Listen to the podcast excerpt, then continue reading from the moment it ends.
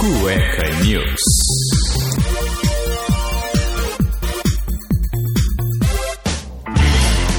Bem-vindos ao Cueca News, seu jornal de formato podcast de toda, repetindo toda sexta-feira com as notícias mais importantes e curiosas da semana que passou, para você seguir aí muito bem informado para a próxima semana.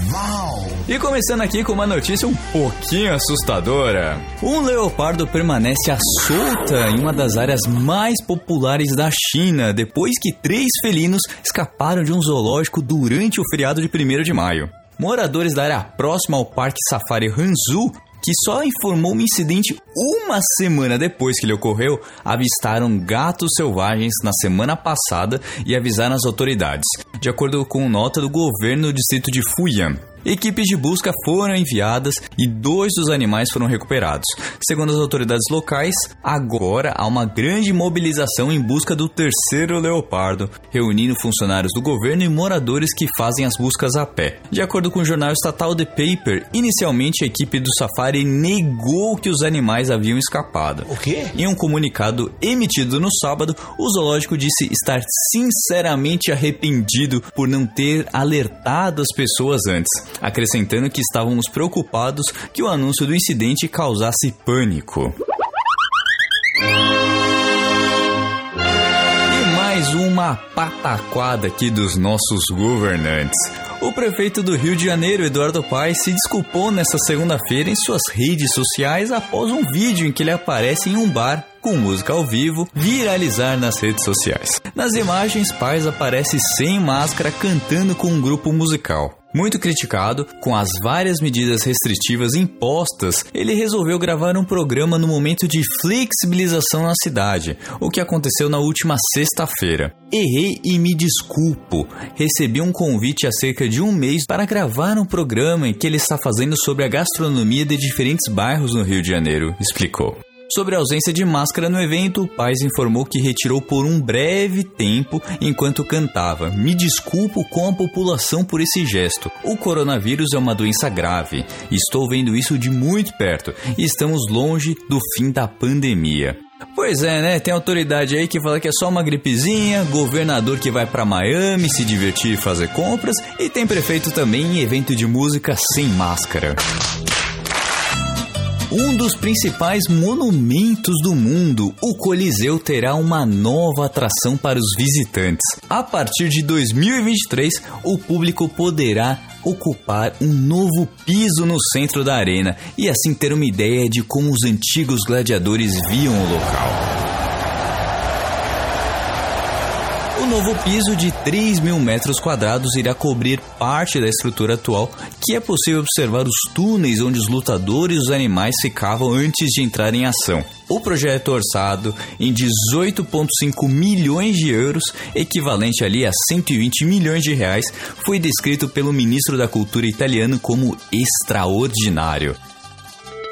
Manifestações populares na Colômbia podem resultar no impeachment do presidente Ivan Duque, mesmo depois que o governo ter desistido do impopular pacote de reformas tributárias e fiscais levados ao Congresso. A proposta era aumentar o número de contribuintes do imposto de renda e o imposto à classe média. O país tem 16,2% da sua população desempregada, o que corresponde ali a cerca de 25 milhões de pessoas que vivem na informalidade. Além disso, os índices de pobreza aumentaram para 42,5%. Mas não é apenas a questão econômica que incomoda os colombianos, mas também a violência policial. Os próprios aliados se opuseram ao governo e que os manifestantes querem hoje é o impeachment ou a deposição do presidente depoimento aos delegados da Polícia Federal, o ex-governador do Rio, Sérgio Cabral, relatou que o escritório da advogada Roberta Rangel, mulher do ministro Toffoli, teria recebido 4 milhões de reais para favorecer dois prefeitos do Rio, de Volta Redonda e de Bom Jesus de Itapoana, que tinham processos no Tribunal Superior Eleitoral quando Toffoli era ministro da corte. Toffoli foi ministro do TSE de 2012 a 2016. Por meio da assessoria do STF, Toffoli afirmou que não ter conhecimento dos fatos mencionados e disse que jamais recebeu supostos valores ilegais. Os pagamentos, segundo Cabral, aconteceram entre 2014 e 2015. Todo o conteúdo da delação de Cabral foi homologado em fevereiro de 2020 no STF, pelo fato de autoridades com foro privilegiado serem citadas. Mas seis meses depois, o ministro Toffoli decidiu pelo arquivamento de 19 anexos. Na ocasião, o ministro alegou não ter visto na delação de Cabral elementos suficientes para justificar as investigações. No entanto, pelo menos outros 20 capítulos das narrativas de denúncias feitas por Cabral à Polícia Federal ficaram de fora da decisão de Toffoli. E em setembro do ano passado, com autorização do ministro Edson Fachin, a Polícia Federal começou a trabalhar nesse novo conteúdo.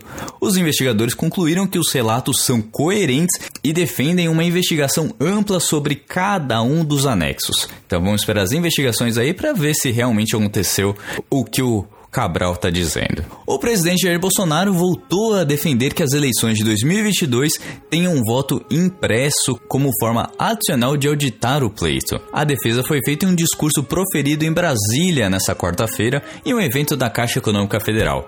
No ano que vem, Bolsonaro deve concorrer à reeleição. Bolsonaro também elogiou seu próprio governo e disse que sua administração vai deixar saudades quando chegar ao fim o presidente diz que nomeou ministro sem malícia e que é mais fácil fazer a coisa errada do que a coisa certa, sem especificar a que se referia.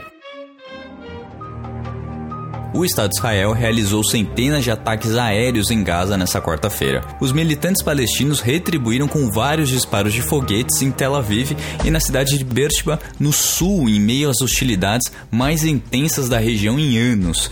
Pelo menos 49 pessoas foram mortas em Gaza desde a escalada da violência na segunda-feira, de acordo com o ministro da Saúde. Em Gaza, um prédio residencial de vários andares desabou depois que Israel avisou seus ocupantes com antecedência para evacuarem e outro foi fortemente danificado, após serem atingidos pelos ataques aéreos.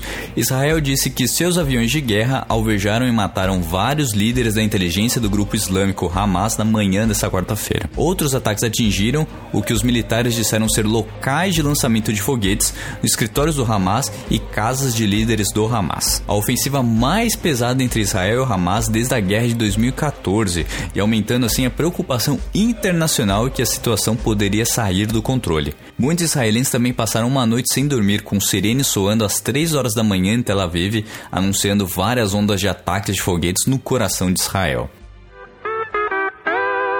E para encerrar o Cueca News dessa semana, uma das notícias que com toda certeza era o sonho de muita gente quando criança. O que fazer com sorvete infinito? Ou pelo menos quase. Uma mãe teve um grande susto ao ver a conta no cartão de crédito nos Estados Unidos. É que seu filho gastou nada mais do que 3 mil dólares, equivalente ali a mais de 15 mil reais em picolés.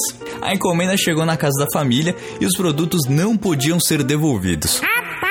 Foram mais de 900 picolés temáticos do desenho favorito dele, o Bob Esponja.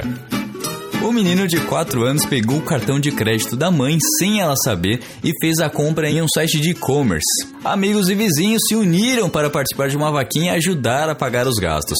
Pelo menos para o verão, ele não precisa correr atrás do caminhão de sorvete, que é algo típico nos Estados Unidos, não é mesmo? Bem, eu vou ficando por aqui, encerrando mais um Cueca News. Lembrando que segunda-feira tem mais um programa do Cueca Apertada. E também, só para deixar aqui mais um adendo, tem o programa do Dia dos Namorados que eu preciso da ajuda de vocês, ouvintes. Mande seus recadinhos, mande seu pedido de desculpas, suas declarações amorosas, enfim, o que você quiser para vocês participarem desse programa que é um dos maiores sucessos do Cueca Apertada e a gente vai continuar fazendo ele ao longo dos anos, tá bom? Um beijo a todos e até segunda-feira com mais cueca apertada para vocês.